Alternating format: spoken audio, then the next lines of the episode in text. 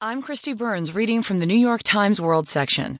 U.S. strikes al Shabaab, a likely first since Trump relaxed rules for Somalia. By Charlie Savage, Helene Cooper, and Eric Schmitt.